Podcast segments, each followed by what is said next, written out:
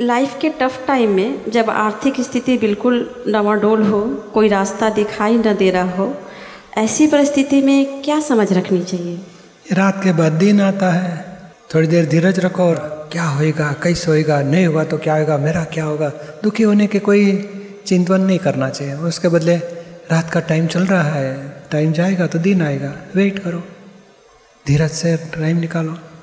और खाने पीने तो धीरे धीरे जो भी परिस्थिति है, उसमें से खाने पीने का व्यवहार पूरा करते रहने का।